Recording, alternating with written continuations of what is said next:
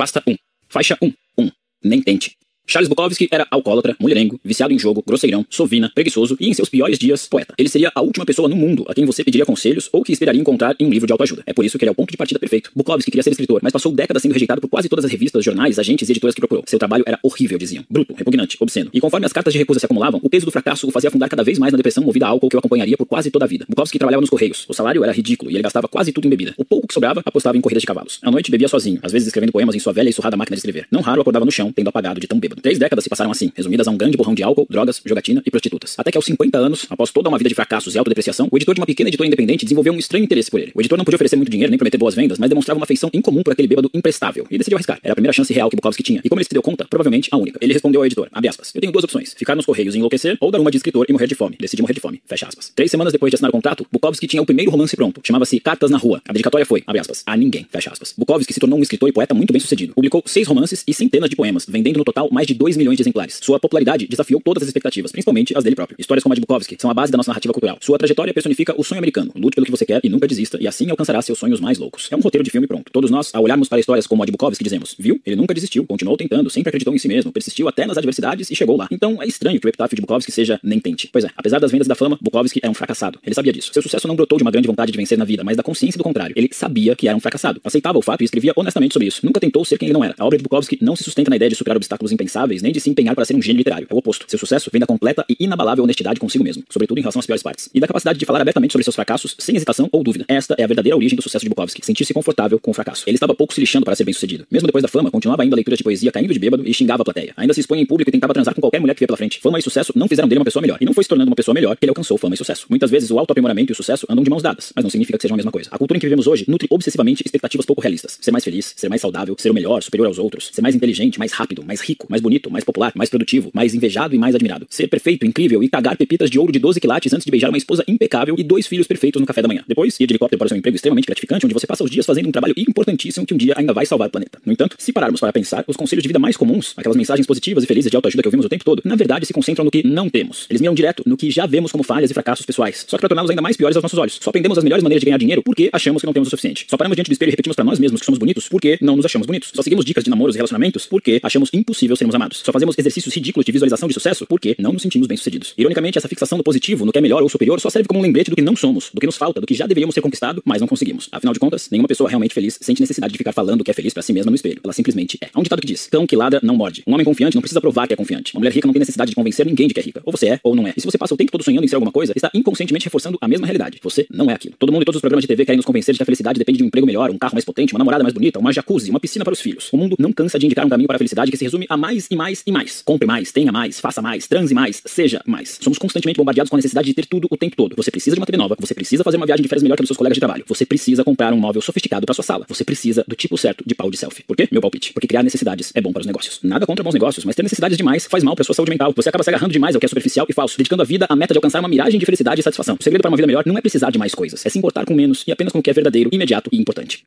Faixa 2. O círculo vicioso infernal. O cérebro humano tem uma peculiaridade traiçoeira que, se não tomarmos cuidado, pode nos enlouquecer. Veja se isso lhe é familiar. Você está ansioso porque precisa confrontar alguém. Essa ansiedade domina e você começa a se perguntar por que está tão ansioso. Agora você está ansioso por medo de ficar mais ansioso. Ah, não. Ansiedade em dose dupla. E aí você fica ansioso com a sua ansiedade, o que causa ainda mais ansiedade. Um whisky, rápido. Ou então, digamos que o problema seja a raiva. Você se irrita com as coisas mais idiotas e triviais e não sabe por quê. E essa tendência a se irritar tão fácil só o deixa mais irritado. E aí, em meio a essa raiva estúpida, você se sente vazio e cruel por estar sempre zangado. O que é terrível. Tão terrível que você fica com raiva de si mesmo. Olha o seu estado. Você se irrita por se irritar com a própria irritação. Quer saber? Eu vou ali socar uma parede. Ou você se preocupa tanto em fazer a coisa certa o tempo todo que começa a se preocupar com seu nível de preocupação. Ou se culpa tanto por seus erros que começa a ficar culpado por carregar tanta culpa. Ou se sente triste e sozinho com tanta frequência que só de pensar nisso acaba triste e sozinho mais uma vez. Bem-vindo ao círculo vicioso infernal. É provável que você já tenha passado por isso algumas vezes. Talvez esteja nele agora mesmo. Nossa, eu entro no círculo vicioso infernal toda hora. Sou mesmo um imbecil. Preciso parar com isso. É muita imbecilidade. Eu mesmo me achar um imbecil. Eu tenho que parar de me chamar de imbecil. Ah, droga, já estou fazendo de novo, viu? Eu sou um imbecil. Ah. Calma, amigo. Acredite ou não, isso faz parte da beleza do ser humano. São poucos os animais capazes de formar pensamentos lógicos. E nós, humanos, temos o luxo adicional de conseguir pensar sobre nossos pensamentos. Assim, posso pensar em assistir a uns vídeos da Miley Cyrus no YouTube e logo depois pensar que sou um pervertido por querer assistir a vídeos da Miley Cyrus no YouTube. Ah, o milagre da consciência. O problema é o seguinte: a sociedade atual atual, através das maravilhas da cultura do consumo e do exibicionismo de vidas incríveis nas redes sociais, produziu uma geração inteira que enxerga esses sentimentos negativos, ansiedade, medo, culpa e etc. como problemas. Veja bem, quando você abre o Facebook, vê todo mundo chafurdando em felicidade até não poder mais. Caramba, oito pessoas se casaram por semana e uma garota de 16 anos ganhou uma Ferrari de aniversário num programa de TV e um moleque acabou de faturar 2 bilhões de dólares por ter inventado um aplicativo que resolve imediatamente o problema quando o papel higiênico acaba e você em casa coçando o saco. É inevitável pensar que sua vida é ainda pior do que imaginava. O círculo vicioso infernal é praticamente uma epidemia, deixando muita gente estressada, neurótica e odiando a si mesma. Nos tempos dos nossos avós, quando ficavam na merda, as pessoas pensavam: "Puxa, estou me sentindo sentindo o cocô do cavalo do bandido. Bom, é a vida, eu vou voltar pra minha lavoura. E hoje? Hoje em dia, se você fica na merda por 5 minutos que seja, é bombardeado com 350 imagens de gente absurdamente feliz, com uma vida maravilhosa da porra. E é impossível não sentir que tem algo errado com você. Essa última parte é a fonte do problema. Ficamos mal por estarmos mal. Nos culpamos por nos culparmos. Ficamos irritados com nossa irritação, ansiosos com nossa ansiedade. Qual é o meu problema? Daí a importância de ligar o foda-se. É isso que vai nos salvar, nos fazendo aceitar que o mundo é uma doideira e que tudo bem, porque sempre foi assim e sempre será. Quando você está pouco se fudendo por seu mal-estar, você faz o ciclo vicioso infernal entrar em curto-circuito. Eu estou na pior, mas e daí? Então, como se fosse salpicado por um pó mágico de desprendimento, você para de se odiar por se sentir tão mal. George Orwell disse que enxergar o que está diante do nariz exige um esforço constante. Bom, a solução para o estresse e a ansiedade é óbvia, e não percebemos porque estamos ocupados vendo pornô e propagandas de aparelhos para abdominais que não funcionam, enquanto nos perguntamos por que não temos um tanquinho e não transamos com mulheres lindas. Na internet fazemos piadas sobre todos os problemas do mundo moderno, mas a verdade é que nos tornamos vítimas do nosso próprio privilégio. Problemas de saúde decorrentes de estresse, transtornos de ansiedade e casos de depressão dispararam nos últimos 30 anos, apesar de todo mundo ter uma TV de tela plana e pedir comida em casa. Nossa crise não é mais material, é existencial e espiritual. Temos tanta tralha e tantas oportunidades que nem sabemos mais o que realmente importa. Porque agora, ao mesmo tempo que temos infinitos meios de ver e aprender coisas novas, temos também infinitos meios de descobrir que não estamos à altura das expectativas, que não somos bons o suficiente, que nossa situação não é tão satisfatória quanto poderia ser. E isso nos corrói por dentro. Porque tem algo muito errado com toda essa ladainha de como ser feliz, que já foi compartilhado umas 8 milhões de vezes no Facebook nos últimos anos. O que ninguém vê em toda essa babaquice é o desejo de ter mais experiências positivas é em si uma experiência negativa. E paradoxalmente, a aceitação da experiência negativa é em si uma experiência positiva. Isso é de enlouquecer qualquer um. Então eu vou lhe dar um minuto para ler de novo e clarear o seu cérebro. Desejar sentimentos positivos é um sentimento negativo. Aceitar os sentimentos negativos é um sentimento positivo. É a isso que o filósofo Alan Watts se refere como lei do esforço invertido. A ideia de que quanto mais tentamos nos sentir bem o tempo todo, mais insatisfeitos ficamos. Pois a busca por alguma coisa só reforça o fato de que não a temos. Quanto mais você se desespera para ser rico, mais pobre e indigno se sente. Seja qual for a sua renda. Quanto mais você se desespera para ser bonito e desejado, mais feio se considera. Seja qual for sua aparência. Quanto mais você se desespera para ser feliz e amado, mais sozinho e aflito fica. Não importa com quem esteja. Quanto mais espiritualizado quer ser, mais egocêntrico e superficial se torna no processo. É como na vez em que tomei ácido. Quanto mais eu andava em direção a uma casa, mais a casa se afastava. E sim, usei minhas alucinações de LSD para fazer uma consideração filosófica sobre a felicidade. Foda-se. Como disse o existencialista Albert Camus, e tenho quase certeza de que ele não usava LSD, você nunca será feliz se insistir em tentar descobrir o que é felicidade. Você nunca viverá verdadeiramente se estiver procurando o sentido da vida. Em resumo, nem tente. Eu sei que você está pensando, Mark, essas suas ideias são muito excitantes, mas e o Camaro para o qual estou economizando? E toda a fome que passei para ficar em forma? Olha aquela academia cara, viu? E essa casa de praia dos meus sonhos? Se eu ligar o foda-se pra essas coisas, bom, eu nunca vou conseguir nada. Não é isso que eu quero. Que bom que você tocou nessa questão. Já percebeu que às vezes quando você se importa menos com alguma coisa, acaba se saindo melhor? Já notou que geralmente é a pessoa menos empenhada que acaba sendo bem? Já reparou que às vezes quando você para de se importar tanto, tudo começa a entrar nos eixos? Por que isso acontece? O interessante sobre a lei do esforço invertido é que ela não tem esse nome à toa. Ligar o foda-se funciona ao contrário. Se buscar o positivo é negativo, então buscar o negativo gera o positivo. O sofrimento que você passa na academia lhe dá mais saúde e energia. Os erros que você comete no trabalho permitem que você compreenda melhor o que é preciso para ser bem sucedido. Paradoxalmente, lidar abertamente com suas inseguranças torna você mais confiante e carismático. O incômodo de um confronto honesto é o que gera maior confiança e respeito. Enfrentar seus medos e suas ansiedades é o que vai fazer você criar coragem e perseverança. Sério, eu poderia falar disso por horas, mas eu acho que já deu para entender. Tudo que vale a pena na vida só é obtido ao superar o sentimento negativo associado a ele. Toda tentativa de escapar do negativo, de evitá-lo, suprimi-lo ou silenciá-lo, sai pela culatra. Evitar o sofrimento é uma forma de sofrimento. Evitar dificuldades é uma dificuldade. Negar o fracasso é fracassar. Esconder o que é vergonhoso é, em si, causa da vergonha. O sofrimento é um fio inextricável que compõe o tecido da vida, e arrancá-lo não só é impossível, como também é destrutivo. Tentar desmantela todo o resto. O esforço para evitar o sofrimento é dar atenção demais a ele. Em contrapartida, se você conseguir ligar o foda-se, torna-se imbatível. Eu mesmo já me importei com muitas coisas, mas também já liguei o foda-se para várias outras. E assim como o caminho não percorrido, foram meus foda-se que fizeram toda a diferença. Talvez você conheça alguém que em algum momento tenha ligado o foda-se depois realizado um feito incrível. Talvez tenha havido uma época na sua vida em que você simplesmente ligou foda-se e alcançou algo extraordinário. Por exemplo, me demiti do meu emprego na área de finanças depois de apenas seis semanas para abrir uma empresa na internet tem um lugar de honra no meu hall da fama do foda-se. O mesmo vale para a época em que eu decidi vender quase tudo que tinha e morar na América do Sul. As consequências? Foda-se. Eu fui lá e fiz. Esses momentos em que jogamos tudo pro alto são os mais decisivos da vida. As maiores guinadas na carreira, a decisão espontânea de largar a faculdade e formar uma banda de rock, a iniciativa de finalmente dar um pé na bunda daquele namorado parasita. Ligar o foda-se é encarar os desafios mais assustadores e mais difíceis da vida e agir. Superficialmente, ligar o foda-se pode até parecer simples, mas no fundo, a história é outra. Quase todos passamos a vida em suplício por nos importarmos demais em situações que merecem o botão do foda-se. Perdemos tempo ruminando a grosseria do atendente em nos dar o troco em moedas. Ficamos loucos quando uma série de TV que acompanhamos é cancelada. Ficamos putos se ninguém no trabalho pergunta como foi o fim de semana justamente quando fizemos programas incríveis. Enquanto isso, o cartão de crédito estourou, o nosso cachorro nos odeia e nosso filho está cheirando no banheiro. Mas mesmo assim, estamos irritados com moedinhas e Everybody Loves Raymond. Presta atenção, você vai morrer um dia. Eu sei que é meio óbvio, mas eu só queria dar uma refrescada na sua memória. Você e todo mundo que você conhece estarão mortos em breve. E no curto período entre agora e o dia da sua morte, você só pode se importar com uma quantidade limitada de coisas. Bem poucas, na verdade. Se sair por aí se importando com tudo e todos, sem critério algum, vai acabar se ferrando.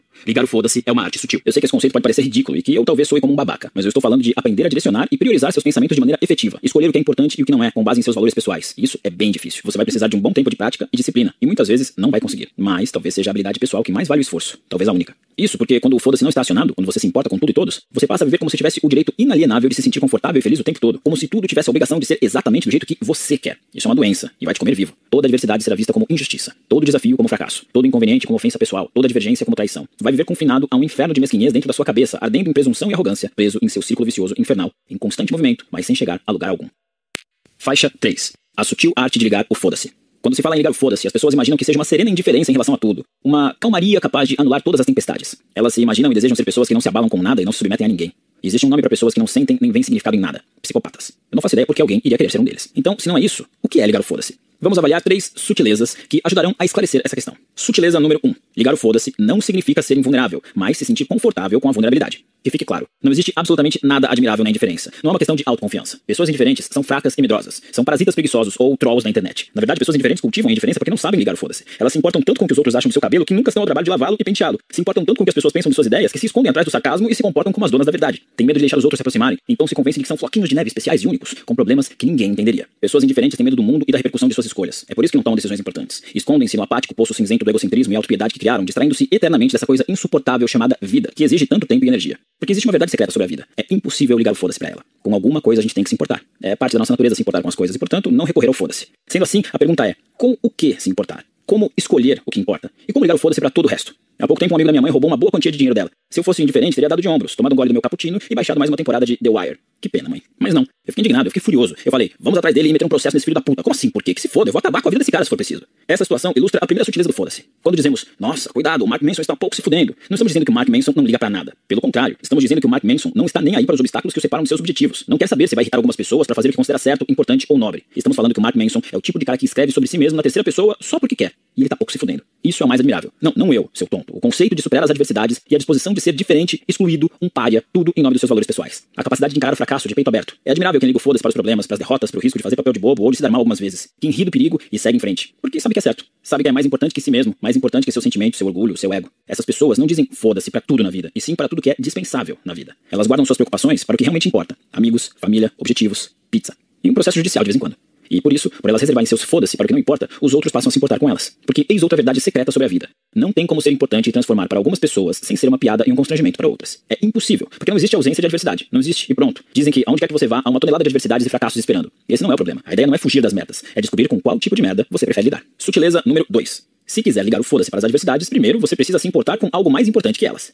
Imagine que você está no supermercado e vê uma senhorinha gritar com o caixa reclamando que tinha visto um produto na promoção por 30 centavos a menos. Por que se importar com isso? São só 30 centavos. Vou explicar. Aquela senhora não deve ter nada melhor para fazer com seus dias, além de ficar em casa catando promoções no jornal. Ela é velha e solitária. Os filhos são os escrotos que nunca visitam. Ela não transa há mais de 30 anos. Não consegue peidar sem sentir uma dor horrorosa na lombar. Sua aposentadoria não dá pra nada e ela provavelmente vai morrer de fralda achando que está na terra das fadas. Então ela coleciona promoções. É tudo que essa senhora tem. Só ela e os encartes de promoções. É só com isso que ela se importa, porque não existe mais nada com que se importar. Assim, quando aquele caixa entediado se recusa a validar a promoção, quando defende a pureza de sua caixa registradora como os cavaleiros medievais defendiam a virgindade das donzelas, pode apostar que a vovó vai entrar em erupção. 80 anos de frustração vão desmoronar de uma vez. Uma furiosa tempestade de na minha época e Ninguém tem mais respeito. O problema das pessoas que se agarram a qualquer banalidade como se daquilo dependesse sua maldita vida é que elas não têm mais nada interessante com que se importar. Se você estiver sempre dando importância demais para tudo quanto é coisinha, a nova foto que seu ex postou, as pilhas do controle remoto que acabaram de novo, a promoção do sabonete líquido que você perdeu, é bem possível que sua vida esteja um marasmo e você não tenha nada legítimo com o que se importar. Esse é o seu verdadeiro problema, não o sabonete líquido, não o controle remoto. Uma vez ouvi um artista dizer que quando uma pessoa não tem problemas, a mente automaticamente encontra um jeito de inventar alguns. A meu ver, o que algumas pessoas, sobretudo gente branca, culta e mal acostumada de classe média, consideram problemas da vida são na verdade apenas efeitos colaterais de não ter nada mais importante com que se preocupar. Daí se conclui que encontrar algo importante e significativo para a sua vida talvez seja o uso mais produtivo de seu tempo e sua energia. Porque se você não encontrar algo relevante de verdade, vai se importar com causas frívolas que mereciam um grande foda-se. Sutileza número 3. Perceba você ou não, estamos sempre escolhendo o que realmente importa.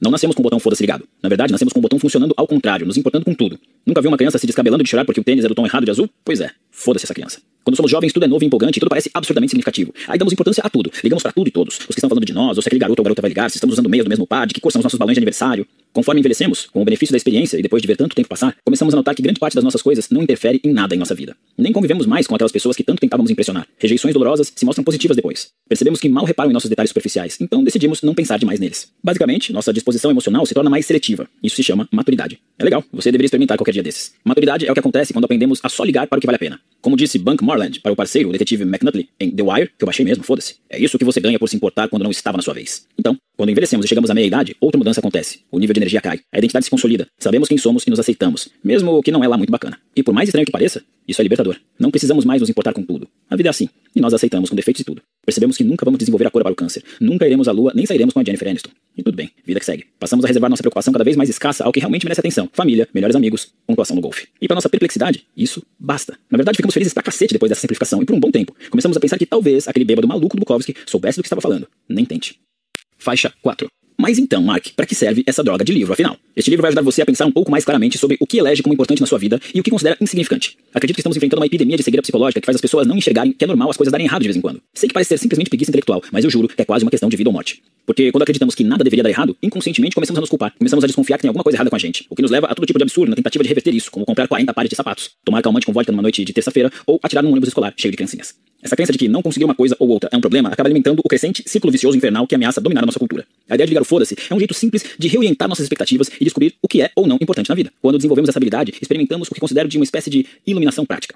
Não, não aquela iluminação babaca idealista do êxtase eterno e do fim de toda dor. Eu vejo a iluminação prática como a possibilidade de se sentir confortável com a ideia de que um pouco de sofrimento é sempre inevitável. Que por mais que nos esforcemos, a vida é feita de fracassos, perdas, arrependimentos e até morte. Quando você passa a se sentir confortável com toda a merda que a vida joga na sua cara, e ainda vai rolar muita merda, pode acreditar, você se torna invencível, num sentido levemente, bem levemente espiritual. Afinal de contas, o único jeito de superar a dor é aprender a suportá-la. Este livro está pouco se fudendo para o alívio dos seus problemas ou da sua dor, e é exatamente por isso que você vai perceber que o que está escrito aqui é verdade. Este livro não é um guia para a grandeza. Não poderia ser, porque a grandeza é apenas uma ilusão criada pela nossa mente, um destino fictício que nos obrigamos a buscar, nossa Atlântida psicológica. Esse método vai transformar sua dor numa ferramenta, seu trauma em poder, seus problemas em problemas ligeiramente menores. Isso já é alguma coisa. Pense neste livro como um guia para o sofrimento, que ensina a sofrer da melhor forma, com mais significado, mais compaixão e mais humildade. A ideia é que você tenha uma vida mais leve, apesar dos fardos que carrega, que conviva melhor com seus maiores medos e ria das lágrimas enquanto chora. Este livro não vai ensiná-lo a subir na vida ou alcançar seus objetivos, e sim a errar e perder sem se destruir por isso. Vai ensiná-lo a fazer um inventário de sua vida, identificar os itens mais importantes e então eliminar todo o resto. Vai ensiná-lo a fechar os olhos e confiar que é possível escorregar e não sofrer nada grave. Vai ensiná-lo a direcionar a sua atenção para evitar desperdiçá-la. Vai ensiná-lo a nem tentar. Pasta 2. Faixa 1. 2. A felicidade é um problema. Há uns 2.500 anos, num palácio localizado no sopé Himalaia do atual Nepal, vivia um rei que queria ser pai. O rei tinha um objetivo bastante grandioso para o filho, tornar a vida da criança perfeita. O menino não passaria por um único momento de dor. Todas as suas necessidades e todos os seus desejos seriam atendidos prontamente. O rei mandou que construíssem muros altos ao redor do palácio para que o príncipe jamais conhecesse o mundo lá fora. Ele mimava o menino, cobrindo-o de comida e presentes, cercando-o de servos que atendiam a todos os seus caprichos. Como planejado, a criança cresceu alheia à crueldade habitual da existência humana. Toda a infância do menino foi assim, mas, apesar do luxo e opulência infinitos, o príncipe se tornou um jovem meio estressado. Em pouco tempo, todas as experiências lhe pareciam vazias e sem valor. Por mais que o pai lhe desse, nada era suficiente e nunca significava nada.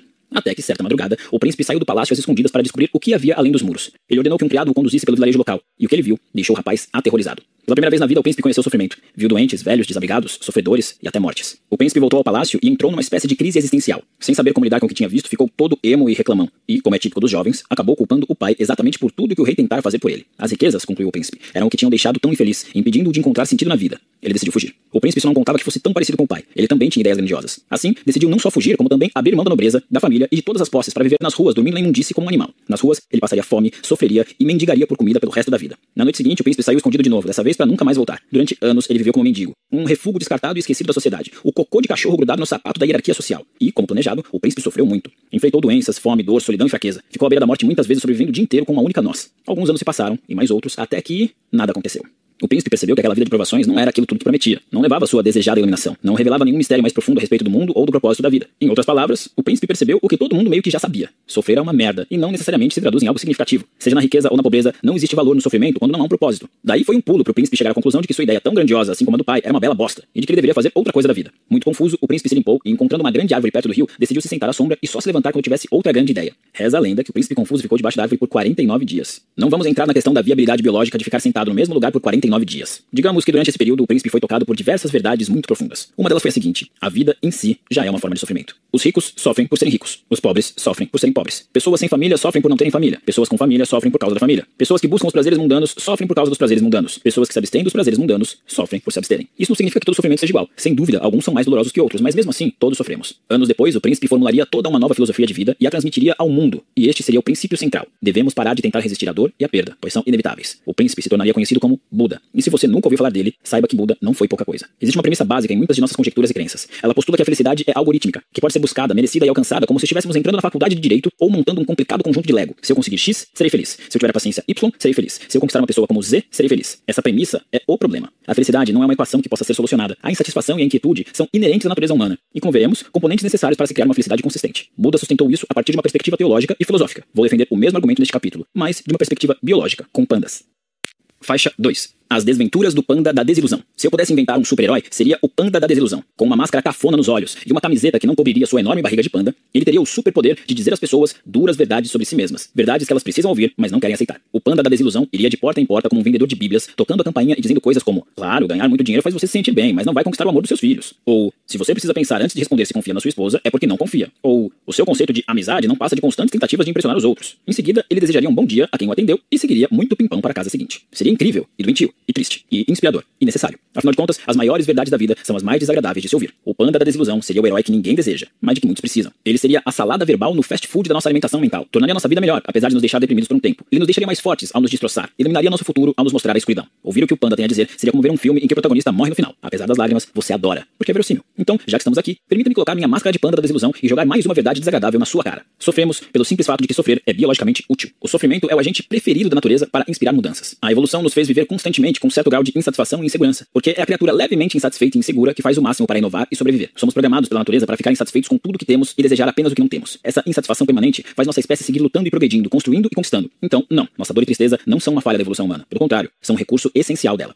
A dor, em todas as suas formas, é o meio mais efetivo de que nosso corpo dispõe para gerar ação. Imagine algo simples como dar uma topada com o dedão do pé. Se você for como eu, sua reação é gritar tantos palavrões que fariam o Papa Francisco chorar. Ou você culpa o pobre objeto inanimado pelo seu sofrimento. Mesa escrota, diz. Ou talvez chegue ao ponto de questionar toda a sua visão sobre design de interiores com base no dedo latejante. Que tipo de idiota coloca uma mesa aqui? Mas voltemos. Aquela dor horrível no dedo que eu, você e o Papa odiamos tanto tem um motivo importante para existir. A dor física é um produto do sistema nervoso, um mecanismo de resposta que nos permite desenvolver a noção espacial de nossas proporções físicas. Aonde podemos ou não podemos ir, ou o que podemos ou não tocar. Quando excedemos esses limites, nosso sistema nervoso nos pune para que a gente preste atenção e nunca mais repita o erro. Essa dor, por mais que a odiemos, é útil. É ela que nos ensina no que devemos prestar atenção quando somos pequenos ou quando estamos distraídos. Ela nos ajuda a descobrir o que faz bem e o que faz mal. Ajuda a entender e aceitar nossas limitações. Ajuda a não brincar perto de um fogão aceso, nem enfiar objetos de metal em tomadas. Sendo assim, nem sempre é benéfico evitar a dor e buscar apenas o prazer, já que às vezes a dor tem importância vital para nosso bem-estar. E não existe apenas a dor física. Como qualquer um que já tenha sido obrigado a assistir ao episódio 1 de Star Wars pode confirmar, nós, humanos, também somos capazes de sofrer extrema dor psicológica. Na verdade, pesquisas descobriram que o cérebro não registra muita diferença entre a dor psicológica e a física. Então, quando digo que senti meu coração ser atravessado lenta e repetidamente por uma adaga quando minha primeira namorada me traiu e me largou, é porque doeu tanto que daria no mesmo se tivessem realmente cravado uma adaga lenta e repetidamente no meu coração. Assim como a dor física, a dor psicológica indica que há um desequilíbrio, que algum limite foi excedido. E também, como a dor física, a psicológica nem sempre é indesejável ou de todo ruim. Em certos casos, passar por dores emocionais ou psicológicas pode ser saudável ou mesmo necessário. Assim como bater o dedão nos treina para esbarrar menos em mesas, a dor emocional provocada por rejeição ou fracasso nos ensina a evitar os mesmos erros no futuro, o que nos leva a deduzir um dos grandes perigos de uma sociedade que se esquiva cada vez mais dos inevitáveis desconfortos da vida. Perdemos o benefício da passagem por doses saudáveis de dor, e essa perda nos desconecta da realidade. Você pode ficar com água na boca ao imaginar uma vida livre de problemas, repleta de felicidade e compaixão eternas, mas aqui no mundo real os problemas nunca cessam. Sério, eles não acabam. O panda da desilusão acabou de passar aqui. Ele me contou tudo enquanto tomávamos margaritas. Os problemas nunca somem, eles só diminuem. Warren Buffett tem problemas financeiros. O mendigo bêbado que fica à espreita na frente do supermercado também tem. Buffett simplesmente tem problemas financeiros menores que os do mendigo. Tudo na vida é assim. A vida é basicamente uma série interminável de problemas, Mark, afirmou o panda. Ele tomou mais um gole do drink e ajeitou o guarda-chuvinha cor-de-rosa que adornava o copo. A solução de um problema é apenas o início do próximo. Depois de um tempo, eu me perguntei de onde aquele panda falante tinha saído. Aliás, quem foi que preparou essas margaritas? Não espere por uma vida sem problemas, continuou o panda. Isso não existe. Em vez disso, torça por uma vida cheia de problemas pequenos.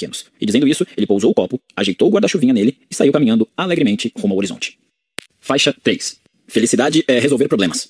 Problemas são uma constante na vida. Quando você resolve seus problemas de saúde frequentando uma academia, está criando novos problemas, como ter que acordar cedo para não se atrasar, passar meia hora suando que nem um porco na esteira, depois ter que tomar banho antes do trabalho para não empestear o escritório inteiro com seu fedor. Quando você resolve o problema de não passar tempo suficiente com seu parceiro, decidindo que vão sair juntos toda quarta-feira, está gerando novos problemas, como pensar em algo que os dois não odeiem para fazer toda quarta-feira, conferir se tem dinheiro para ir a bons restaurantes, redescobrir a química e a chama que sentem ter perdido e desvendar a logística de transar em uma banheira minúscula com espuma demais. Os problemas nunca acabam. Eles apenas são substituídos e ou atualizados. A felicidade está em resolver problemas. Repare que a palavra-chave é resolver. Se você evita os problemas ou acha que não tem nenhum, está no caminho da infelicidade felicidade. Se acha que não consegue resolver seus problemas, estará no mesmo caminho. O segredo está em resolver os problemas e não em não ter problemas. Para ser feliz, é preciso ter algo para resolver. Assim, a felicidade é uma forma de ação, é uma atividade, não algo que você recebe de forma passiva, que descobre magicamente numa lista do BuzzFeed ou em algum guru. Ela não surge quando você finalmente ganha o suficiente para construir mais um cômodo na sua casa. Ela não está esperando por você em algum lugar, alguma ideia, algum emprego, nem um livro, aliás. Felicidade é um exercício constante, porque resolver problemas é um exercício constante. As soluções para os problemas de hoje serão a base dos problemas de amanhã e assim por diante. A verdadeira felicidade só se dá quando você descobre quais problemas gosta de ter e de resolver. Às vezes são problemas simples, comer bem, viajar, zerar o jogo que você acabou de comprar. Outras vezes, porém, são problemas abstratos e complexos. Manter um bom relacionamento com sua mãe, encontrar uma carreira em que se sinta confortável, criar um ciclo de amigos fiéis. Sejam quais forem seus problemas, o conceito é o mesmo. Resolva-os e seja feliz. Infelizmente, para muitas pessoas, a vida não é tão simples assim. Isso porque elas estragam tudo fazendo alguma dessas merdas. 1. Um, negação. Existem algumas pessoas que negam que os problemas sequer existam. E, como negam a realidade, precisam se iludir e se alienar o tempo todo. Isso pode fazê-las se sentir bem a curto prazo, mas leva a uma vida de insegurança, neurose e repressão emocional. 2. Vitimização. Há quem prefira acreditar que nada pode fazer para resolver seus problemas. As vítimas tentam culpar os outros ou circunstâncias externas. Isso pode fazê-la se sentir melhor a curto prazo, mas leva a uma vida de raiva, desamparo e desespero. As pessoas negam e culpam os outros pelos próprios problemas simplesmente porque é fácil e provoca alívio, enquanto resolvê-los é difícil e muitas vezes gera sofrimento. Culpa e negação dão barato. São uma fuga temporária dos problemas, o que proporciona uma sensação passageira de melhora. Há diversas formas de obter euforia, seja pela ingestão de substâncias como o álcool, seja pela sensação de altivez moral ao culpar os outros, ou pela emoção de uma aventura arriscada. Basear a vida em picos de euforia é superficial e improdutivo. Grande parte do mercado da autoajuda se sustenta em vender euforia, em vez de ensinar as pessoas a resolver problemas legítimos. Muitos gurus ensinam novas formas de negação e enchem o público de exercícios que causam bem-estar a curto prazo, mas que ignoram a raiz do problema. Lembre-se, nenhuma pessoa feliz de verdade tem necessidade de ficar diante de um espelho repetindo para si mesma que é feliz. Outro problema da euforia é que ela vicia. Quanto mais dependemos dela para sentirmos uma melhora em nossos problemas ocultos, mais recorremos a tal recurso. Assim, quase tudo pode se tornar um vício dependendo do motivo pelo qual é usado. Todos temos nossos métodos preferidos para entorpecer a dor causada pelos problemas. E não há nada de errado nisso desde que sejam usados em doses moderadas. Quanto mais evitamos e mais nos entorpecemos, mais doloroso será quando finalmente confrontarmos nossos problemas.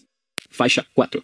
Sentimentos não são tudo isso que você pensa. Os sentimentos foram desenvolvidos em nosso organismo com um propósito específico, nos ajudar a viver e a nos reproduzir melhor. Só isso. São um mecanismo de resposta cuja função é nos alertar de que algo é provavelmente bom ou provavelmente prejudicial. Nada mais, nada menos. Assim como a dor da queimadura ensina a não tocar o fogão aceso de novo, a tristeza de estar sozinho ensina a não repetir os comportamentos que causaram a solidão. Sentimentos são apenas sinais biológicos criados para empurrar as pessoas na direção de mudanças positivas. Olha, eu não tô tentando menosprezar a sua crise de meia-idade ou ainda não superado o trauma de quando seu pai alcoólatra roubou sua bicicleta quando você tinha 8 anos. Mas, no final das contas, se você se sente mal, é porque o seu cérebro está indicando a presença de algum problema não abordado ou não resolvido. Em outras palavras, sentimentos negativos são um chamado à ação. Se você sente algo ruim, é porque precisa agir. Da mesma maneira, sentimentos bons são a recompensa por agir certo. Quando você se sente bem, a vida parece simples e basta aproveitá-la. Até que, como tudo mais, a sensação boa desaparece porque sempre surgem mais problemas. Sentimentos fazem parte da equação da vida, mas não são a única variável. Não é porque algo causa uma sensação boa que é bom, não é porque algo causa uma sensação ruim que é ruim. Sentimentos são apenas sinalizadores, conselhos dados pela neurobiologia, não ordens. Portanto, nem sempre devemos confiar neles. Pelo contrário, acho que precisamos criar o hábito de questioná-los. Muita gente é ensinada a reprimir as emoções por diversas razões pessoais, sociais ou culturais, sobretudo as negativas. Só que, infelizmente, negar os sentimentos negativos é negar vários dos mecanismos de resposta que ajudam a resolver problemas. Como resultado, muitos dos indivíduos reprimidos têm dificuldade em lidar com os problemas ao longo da vida. E, se não conseguem resolver seus problemas, não tem como ser felizes. Lembre-se, a dor tem um propósito. No entanto, há também quem se identifique demais com as emoções. Tudo se justifica apenas porque a pessoa se sentiu assim. Ah, eu quebrei seu para-brisa, mas foi porque eu estava com ódio, não pude evitar. Ou eu larguei a faculdade e me mudei para o Alasca porque eu senti que era o certo a fazer. Tomar decisões com base apenas no que o seu coração manda, sem o auxílio da razão para se manter na linha, é pedir para dar merda. Sabe quem baseia a vida nas emoções? Crianças de 3 anos, cachorros. Sabe o que mais crianças de 3 anos e cachorros fazem? Cagam no tapete. A obsessão e a atenção exagerada aos sentimentos sempre falham pela simples razão de que sentimentos não duram. O que nos faz feliz hoje não nos fará amanhã, porque a nossa biologia sempre vai demandar algo mais. A fixação pela felicidade inevitavelmente nos leva a uma busca incessante por outra coisa, uma casa nova, um relacionamento novo, mais um filho, mais um aumento. E, apesar de todo o nosso esforço, acabamos nos sentindo do mesmo jeito que no começo, insuficientes. Os psicólogos às vezes se referem a esse conceito como a esteira hedonista. A ideia de que estamos sempre nos esforçando para mudar a nossa vida, mas na verdade nunca nos sentimos muito diferentes. É por isso que nossos problemas são recorrentes e inevitáveis. A pessoa com quem você se casa é a mesma com quem você briga. A casa que você compra é a mesma que você reforma. O emprego dos seus sonhos é o mesmo que vai estressá-lo. Tudo vem com um sacrifício embutido. Ou seja, o que nos faz bem vai inevitavelmente nos fazer mal também. O que ganhamos também é o que perdemos. O que nos proporciona experiências positivas definirá também as negativas. Esse conceito é difícil de engolir. Nós gostamos de pensar que existe uma felicidade derradeira a alcançar. Gostamos de pensar que é possível alcançar um alívio permanente do sofrimento. Gostamos de pensar que é possível se sentir para sempre pleno e satisfeito com a vida, mas não é. Faixa 5. Escolha suas batalhas. Se eu lhe perguntar o que você quer da vida e você disser algo como quero ser feliz, ter uma família maravilhosa e um emprego de que eu goste, essa é uma resposta tão comum e previsível que não significa nada. Todo mundo gosta do que é bom. Todo mundo quer ter uma vida sem preocupações, feliz e fácil, se apaixonar, ter relacionamentos incríveis, parceiros sexuais fantásticos, ser lindo, ganhar dinheiro, ser popular, respeitado, admirado e tão foda que as multidões se abrirão como um mar vermelho quando você passar. Todo mundo quer isso. É fácil querer isso. Uma pergunta mais interessante que a maioria das pessoas nunca considera é qual dor você quer na vida? Pelo que você está disposto a lutar? Porque isso é muito mais determinante na definição do seu futuro. Por exemplo, muita gente quer ter a melhor sala do escritório e ganhar rios de dinheiro, mas não é qualquer um que está disposto a trabalhar 60 horas por semana, fazer longos trajetos indo e voltando do escritório, preencher uma montanha de papelada odiosa e vencer hierarquias corporativas arbitrárias só para escapar dos opressores cubículos infinitos. Muitas pessoas querem o melhor sexo do mundo e um relacionamento incrível, mas nem todas estão dispostas a enfrentar as DRs, os silêncios constrangedores, a mágoa e o drama psicológico necessários para construir isso. Então, se conformam. Elas se conformam e passam anos se perguntando: poderia ser diferente? Até que a pergunta passa a ser: poderia ser com alguém diferente? E quando os papéis são assinados e o cheque da pensão está preenchido, pensam: por quê? Se não foi porque você tinha padrões e expectativas baixos 20 anos atrás, então foi por quê? Porque a felicidade exige esforço. Ela se origina dos problemas. A alegria não brota do chão como margaridas e arco-íris. Satisfação e propósitos genuínos, sérios e duradouros devem ser conquistados pela escolha e pela maneira como conduzimos nossas batalhas. Sofra você com ansiedade, solidão, toque ou um chefe imbecil que estraga metade do seu dia, a solução é aceitar e mergulhar ativamente nessa experiência negativa. Não evitá-la, não fugir dela. Muita gente quer ter um corpo maravilhoso, mas ninguém consegue isso sem passar pela dor e pelo cansaço físico de gastar horas e horas dentro de uma academia ou calcular tudo que come, planejando sua vida em minúsculas porções. Há quem queira abrir um negócio, mas ninguém se torna um empreendedor bem-sucedido se não encontrar um jeito de avaliar o risco, a incerteza, os muitos fracassos, a quantidade insana de horas dedicadas a algo que pode render absolutamente nada. A maioria das pessoas quer encontrar um parceiro, mas ninguém conquista uma pessoa maravilhosa sem saber lidar com a turbulência emocional causada pelas rejeições exaustivas, com a tensão sexual reprimida e com a obsessão em olhar olhar fixamente para um celular que nunca toca. Tudo isso faz parte do jogo do amor. É impossível ganhar sem jogar. O que determina o sucesso não é de que prazer você quer desfrutar. A questão relevante é qual dor você está disposto a suportar. O caminho da felicidade é cheio de obstáculos e humilhações. Você tem que escolher alguma coisa. Não dá para levar uma vida sem dor. Nem tudo são rosas e unicórnios o tempo todo. A pergunta sobre o prazer costuma ser fácil e quase todos nós temos uma resposta parecida. Interessante mesmo é a pergunta sobre a dor. Qual dor você prefere tolerar? Essa é a pergunta difícil, porém relevante. A pergunta que vai levá-lo a algum lugar. É a pergunta que pode mudar perspectivas, vidas. É o que faz de mim quem eu sou, que faz de você quem você é. É o que nos define, nos distingue e no final das contas nos une. Durante boa parte da adolescência e início da vida adulta, tive a fantasia de ser músico, mais especificamente um astro do rock. Sempre que ouvia um solo de guitarra sensacional, fechava os olhos e me imaginava no palco tocando sob os gritos da multidão, enlouquecendo as pessoas com o esplendor do meu dedilhado. Eu me perdia nessa fantasia por horas a fio. Para mim, a questão nunca foi se eu tocaria para multidões histéricas, e sim quando. Eu tinha tudo planejado. Só estava esperando até poder investir a energia e o esforço necessários para chegar lá e deixar minha marca. Primeiro tinha que terminar a escola, depois ganhar dinheiro para comprar a guitarra. Aí precisava encontrar tempo para praticar, depois fazer contatos e começar meu primeiro projeto. E depois, depois, nada. Apesar de eu ter passado metade da vida fantasiando, esse sonho nunca se tornou realidade. E foi preciso muito tempo e muita luta para que eu finalmente descobrisse por quê. Eu não queria aquilo de verdade. Minha paixão era pelo resultado. Eu lá no palco colocando minha alma na música, as pessoas aplaudindo, eu arrasando, mas não pelo processo. E por causa disso, fracassei várias vezes. Sinceramente, eu nem tentei o suficiente para fracassar. Eu mal tentei. O esforço diário de praticar, a logística de encontrar uma banda e ensaiar, a dificuldade de arranjar shows e fazer as pessoas aparecerem e se interessarem, as cordas arrebentadas, o amplificador estourado, os 20 quilos de equipamentos que eu precisaria levar de lá para cá sem carro. O sonho é imenso e a escalada até o topo é interminável. O que eu levei muito tempo para descobrir é que eu não gostava muito de escalar, eu só gostava de me imaginar no cume. Segundo a narrativa cultural dominante, eu decepcionei a mim mesmo. Eu sou um desistente, um perdedor, eu não tenho talento. Eu abri mão do meu sonho e talvez tenha sucumbido à pressão social. Mas a verdade é muito menos interessante que essas explicações. A verdade é que eu achei que eu queria uma coisa, mas não queria. Fim de papo. Eu queria a recompensa e não as dificuldades. Eu queria o resultado e não o processo. Eu não era apaixonado pela luta, e sim pela vitória. E a vida não funciona assim. Você é definido pelas batalhas que está disposto a lutar. As pessoas que gostam da batalha da academia são aquelas que participam de triatlos, têm barriga de tanquinho e conseguem levantar um carro. As pessoas que gostam das longas horas de trabalho e da política de ascensão na hierarquia corporativa são as que chegam rapidamente ao topo. As pessoas que gostam das tensões e incertezas do estilo de vida do artista faminto são, no final das contas, as que chegam aos palcos. Isso não tem nada a ver com força de vontade ou coragem. Não é a repetição da ladainha, não há vitória sem dor. É o componente mais simples e básico da vida. As batalhas determinam as conquistas. Os problemas criam a felicidade, junto com os problemas um pouco menores e mais atualizados. Veja bem, trata-se de uma interminável espiral ascendente. Se você acha que em algum momento terá permissão para parar, infelizmente não entendeu nada, porque a alegria está na subida. Pasta 3. Faixa 1. 3. Você não é especial. Quero falar sobre um conhecido meu, vamos chamá-lo de Jimmy. Jimmy estava sempre envolvido em vários projetos. Sempre que perguntavam o que ele estava fazendo, Jimmy falava sobre a consultoria que estava prestando para alguma empresa, descrevia um promissor aplicativo de saúde para o qual vinha buscando investidores, falava de um evento beneficente em que faria um discurso ou contava sobre a ideia milionária que tivera para uma bomba de combustível mais eficiente. O cara não parava, estava sempre ligado, e se você desse papo, o Jimmy continuaria eternamente mostrando como era fenomenal o seu trabalho e como eram brilhantes suas ideias, despejando em cima de você tantos feitos pessoais que mais parecia estar sendo entrevistado na TV. Jimmy era pura positividade o tempo todo, sempre alçando novos voos, sempre a um passo de mais uma conquista. Um verdadeiro cara que põe a mão na massa. O problema era que Jimmy também era um completo parasita. Muito papo e nenhuma ação passava a maior parte do tempo chapado e gastava em bares e restaurantes sofisticados tanto quanto investia em suas ideias de negócios. Jimmy era um sanguessuga profissional. Vivia do dinheiro suado da família, que ele enrolava, assim como fazia com o restante da cidade, com falsas ideias de futura glória no ramo da tecnologia. Claro, às vezes ele fazia algum esforço simbólico, pegava o celular ligava para algum figurão na cara de pau, se valendo de todos os nomes famosos que lhe vinham à mente, mas nada concreto acontecia. Nenhum dos seus empreendimentos se tornou realidade. O cara continuou nessa por anos, sendo sustentado por namoradas e por parentes cada vez mais distantes até quase completar 30 anos. E o mais doido nisso tudo era que Jimmy tinha orgulho disso. Sua autoconfiança chegava ao nível do delirante. Quem ria dele ou desligava na sua cara estava na percepção de Jimmy perdendo a maior oportunidade da vida. Quem apontava o ridículo de suas ideias era ignorante e inexperiente demais para entender a sua genialidade. Quem expunha o seu estilo de vida parasitário era um invejoso, uma pessoa amarga que cobiçava o seu sucesso. Jimmy ganhava algum dinheiro, mas em geral pelos meios mais desonestos, como vender a ideia de outra pessoa como se fosse dele, enrolar alguém para conseguir um empréstimo ou pior, convencer alguém a lhe dar participação numa startup. Às vezes conseguia até que lhe pagassem para dar palestras, sobre o que eu não consigo nem imaginar. A pior parte era que Jimmy acreditava nas mentiras que contava. Seu delírio era tão indestrutível que era até difícil ter raiva dele. Chegava a ser um caso fascinante, na verdade. Em algum momento, na década de 1960, desenvolver uma autoestima alta, ter uma boa autoimagem e se sentir bem consigo mesmo, virou moda na psicologia. Pesquisas concluíram que as pessoas que se consideravam admiráveis tendiam a se sair melhor e ter menos problemas. Muitos estudiosos e legisladores da época acreditaram que aumentar a autoestima da população geraria benefícios sociais tangíveis, redução da criminalidade, melhora no desempenho acadêmico, geração de novos empregos, diminuição de déficits no orçamento. Como resultado, a partir da década seguinte, de 1970, práticas relacionadas à autoestima começaram a ser ensinadas aos pais, reforçadas por terapeutas, políticos e professores, além de serem instituídas na política educacional. Por exemplo, as notas de crianças com baixo desempenho eram elevadas artificialmente para que não se sentissem tão mal. Prêmios por participação em aula e troféus foram inventados para diversas atividades banais ou obrigatórias. As crianças recebiam deveres de casa inúteis, como escrever as características que as tornavam especiais ou suas cinco maiores qualidades. Pastores e sacerdotes diziam às suas congregações que cada um ali era especial aos olhos de Deus, que todos estavam destinados a se destacar e a superar a mediocridade. Surgiram seminários empresariais e motivacionais entoando o mesmo mantra paradoxal: cada um de nós pode ser excepcional e extremamente bem-sucedido. Hoje, uma geração depois, temos os resultados para avaliar. Não somos todos excepcionais. No fim das contas, se sentir bem consigo mesmo não significa nada, a não ser que você tenha um bom motivo para isso. Hoje, sabemos que adversidade e fracasso são muito úteis e até mesmo necessários para o desenvolvimento de adultos determinados e bem-sucedidos. Hoje, sabemos que fazer as pessoas acreditarem que são excepcionais e se sentirem bem consigo mesmas sem fundamento Não cria uma população de Bill Gates e Martin Luther Kings. Cria uma população de Jimmys. Jimmy, o delirante das startups. Jimmy, que fumava maconha todo dia e não era bom em nada, exceto em se gabar e acreditar nas próprias mentiras. Jimmy, o tipo de cara que gritava com os sócios por serem imaturos e depois estourava o cartão de crédito da empresa no Le Bernardin para impressionar modelos russas. Jimmy, que já estava ficando sem estoque de tias e tios a quem recorrer para pedir empréstimos. Sim, esse Jimmy confiante e cheio de autoestima. O Jimmy que passava tanto tempo exibindo competência que esquecia de, bem, realmente fazer alguma coisa. O problema com o movimento pró-autoestima é a crença de que podemos medir a autoestima pelos sentimentos positivos das pessoas em relação a si mesmas. No entanto, para se ter uma noção verdadeira e precisa do valor de um indivíduo, é preciso avaliar como ele se sente em relação aos seus aspectos negativos. Se uma pessoa como Jimmy se sente o fodão 99,9% do tempo, mesmo que sua vida esteja chafurdando na mais absoluta merda, como isso pode ser um método de aferição válido para decretar que sua vida é bem sucedida e feliz? O Jimmy é arrogante. Ou seja, ele julga merecer todas as mil maravilhas de mão beijada, acredita que merece ser rico sem trabalhar, ser querido e ter boas relações sem ajudar ninguém, ter um estilo de vida incrível sem sacrificar nada. Gente como Jimmy é tão obcecada em se sentir bem consigo mesma que consegue se iludir e acreditar que está realizando feitos notáveis, mesmo sem mover um dedo. Esse tipo de gente vê a si mesmo arrasando no palco quando na verdade está fazendo papel de bobo. Essas pessoas acreditam ser bem-sucedidas, fundadoras de startups, quando na verdade nunca tiveram sucesso em nenhum empreendimento. Elas se auto-intitulam life coaches e cobram para ajudar os outros do alto de seus 25 anos preenchidos por zero conquistas significativas. Gente arrogante exala autoconfiança em níveis irreais. Isso pode ser